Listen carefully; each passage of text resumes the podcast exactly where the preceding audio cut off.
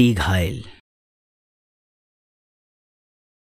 Right hand diagonally ऊपर कर Nazi के सभी समर्थक चिल्लाते थे, सी घायल, यानी हेल विक्ट्री, संपूर्ण विजय। ये वो पल था जब वर्ल्ड वॉर टू का आगाज़ होने वाला था। ये वो पल था जब दुनिया का सबसे बड़े डिक्टेटर का जन्म होने वाला था। नमस्कार दोस्तों, मैं वर्ल्ड वॉर की इस कहानी की श्रृंखला में आपका तहे दिल से स्वागत करता हूँ। दुनिया का सबसे बड़ा डिक्टेटर जिसे लोग पसंद भी करते थे, नफरत भी करते थे, लेकिन उसे इग्नोर नहीं कर सके। ऐसा व्यक्ति जिसकी आँखों में एक चमक थी, ऐसी चमक थी जब वो मंच पर आता था तो पूरे देश की जनता ऊर्जा से दौड़ती थी। दुनिया का सबसे बेहतरीन वक्ता, ऐसा कन्विक्शन था कि जो भी बोलता था, लोगों को सच लगने लगता था। ऐसा व्यक्ति जो अपने सिद्धांतों पे अड़े रहा, ऐसा व्यक्ति जिसके अंदर आग थी, पैशन था, और जब उसका भाषण खत्म होता था, तब लोग चिल्लाते थे सी घायल हेल हिटलर। वर्ल्ड वॉर टू को अपने अंजाम तक पहुँचाने वाला ये शख्स, जिसका नाम था Adolf Hitler. Hat das Volk sich in immer größerer Zahl dieser Führung angeschlossen und unterstellt.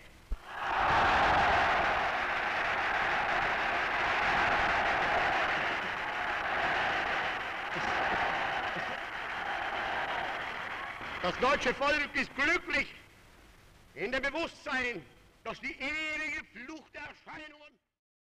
कौन था ये एडोल्फ हिटलर उसका जीवन कैसा था उसके दिमाग में क्या चलता था ये जानने के लिए हमें शुरू से हिटलर की कहानी सुननी होगी और जाना होगा उसके बचपन में, साल 1889 एडोल्फ हिटलर का जन्म 20 अप्रैल 1889 में ब्रनान एम इन शहर में हुआ। वो उस वक्त ऑस्ट्रिया हंगेरी एम्पायर में आता था, लेकिन ये शहर जर्मन एम्पायर के सीमा से सटा था। एडोल्फ के पिता एलॉइस हिटलर। एलॉइस हिटलर की तीसरी पत्नी क्लारा पोल से एडोल्फ का जन्म हुआ। क्लारा के तीन बच्चे बाल्यावस्था में मर गए और बाद में चौथी संतान का जन्म हुआ, जिसका नाम उन्होंने रखा एडोल्फ। कुछ सालों बाद हिटलर का परिवार पेसुआ, जर्मनी में स्थलांतरित हुआ और वहाँ हिटलर का परिवार खेती करने लगा। बचपन से ही एडोल्फ और एडोल्फ के पिता एलॉइस के झगड़े होते थे। उनमें मतभेद थे, लेकिन माँ माँ एडोल्फ को बहुत प्यार करती थी। पिता उसे मारते, पीटते, माँ उसे बचाती। एडोल्फ को खेती के कामों में कुछ खास रुचि नहीं थी। आठ साल के बाद एडोल्फ ने संगीत की शिक्षा लेना शुरू किया और चर्च में कोरस गाने लगा। सभी लोगों को लगा कि बड़ा होकर ये पादरी बनेगा, लेकिन नियति में कुछ और ही लिखा था। एडोल्फ बचपन से मीत भाषी और कम आत्मविश्वासी लड़का था। पिता से दूर रहता था। बाद में कस्टम ब्यूरो के विभाग में एडोल्फ के पिता ने अपना काम किया। उनकी यही इच्छा थी कि एडोल्फ भी कस्टम ब्यूरो में ही काम करे। हिटलर के पिता उसे हमेशा कस्टम ऑफ़िस ले जाया करते थे। लेकिन एडोल्फ को तो आर्टिस्ट बनना था, कलाकार होना था। जब एडोल्फ हाई स्कूल गया, तब वहाँ से उसके मन में जर्मन राष्ट्रवाद की जोत जलने लगी। वो और उसके राष्ट्रवादी दोस्त हेल नामक शब्द प्रयोग कर एक दूसरे को ग्रीट करते थे।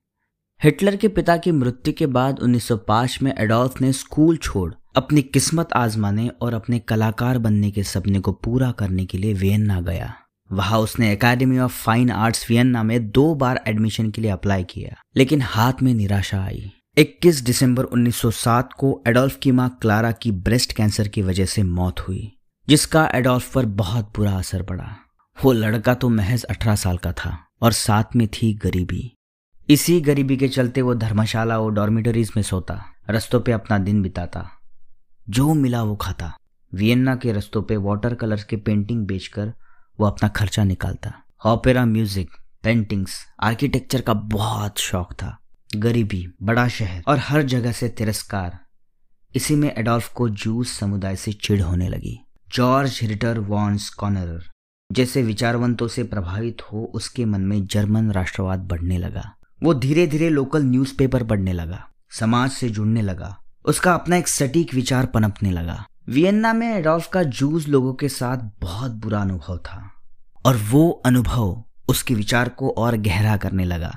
उस वक्त बहुतांश जू समुदाय के पास बहुत सा पैसा था, और बहुत से जूस की लालची वृत्ति से जर्मनी का नुकसान हो रहा है ये हिटलर का मानना था।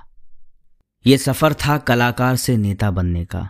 और इसी बीच एडोल्फ हिटलर के नज़र में एक बहुत बड़ा विचार आया रेशियल सुपीरियोरिटी ये एक ऐसा विचार था जिसमें एक पर्टिकुलर ग्रुप या एक पर्टिकुलर जाति, वंश, बाकी लोगों से उच्च है और इन्हीं जाति, वंश के लोगों का रहना योग्य है। इसके अलावा सभी लोग एक मिश्रित जाति या वंश में आते हैं, जिनसे देश की अधोगति तय है। इन मिश्र जातियों का सर्वनाश करना ही एक उपाय है, या फिर इनसे गुलामी करवाना उचित है। हिटलर जूस को मिश्र जातियों में मानता था और कम्युनिस्ट विचार, कम्युनिस्ट लोगों के खिलाफ उसका गुस्सा बहुत था। हिटलर स्वभाव से देश प्रेमी था, अपने सिद्धांतों पर अड़े रहता था, अग्रेसिव था इम्पल्सिव था और सबसे महत्वपूर्ण, बहुत ज़्यादा अनुशासित था डिसिप्लिन था। वर्ल्ड वॉर वन शुरू हुआ और एडॉल्फ देश सेवा के लिए आर्मी में भर्ती हो गया, जहाँ उसने अनगिनत लड़ाइयाँ देखी। खुद घायल भी हुआ। युद्ध के दौरान मस्टर्ड गैस से वो टेम्पररी अंधा भी हुआ।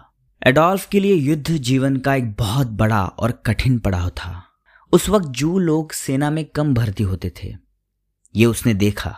1918 में वर्ल्ड वॉर वन खत्म हुआ। उसमें जर्मनी हार के कगार पे था। एडोल्फ का यह मानना था कि जर्मन आर्मी बहुत उत्तम और तैयार थी, लेकिन जर्मनी के नेता जूस कम्युनिस्ट्स इनके वजह से जर्मनी की हार हुई। इन्होंने जर्मनी के पीठ पे छुरा घोका स्टैब्ड इन बैक 1919 को ट्रिटी ऑफ़ वर्साइल्स में जर्मनी को बहुत कुछ गंवाना पड़ा और जर्मनी हाइपर इन्फ्लेशन में गया। उसके बाद दुनिया में आर्थिक मंदी आई। World war one world war one का नुकसान, जर्मनी का financial depression treaty of Versailles और दुनिया की आर्थिक मंदी। ये एक एक पड़ाव देश को एक एक बड़े झटके से कम नहीं था। एडोल्फ के मन में आग थी आग, और उसने ठान लिया था कि अब एक ही उपाय है मेरे जर्मनी को बचाने का, राजनीति। और वो जर्मनी के पॉलिटिक्स में कूद पड़ा। और वहाँ से एडोल्फ हिटलर का द फ्यूरर बनने का सफ़र शुरू हुआ। क्या है ये फ्यूरर? एडोल्फ हिटलर ने बाद में क्या किया? और एडोल्फ हिटलर जर्मनी का चांसलर कैसे बना? आइए सुनते हैं नेक्स्ट पॉडकास्ट में।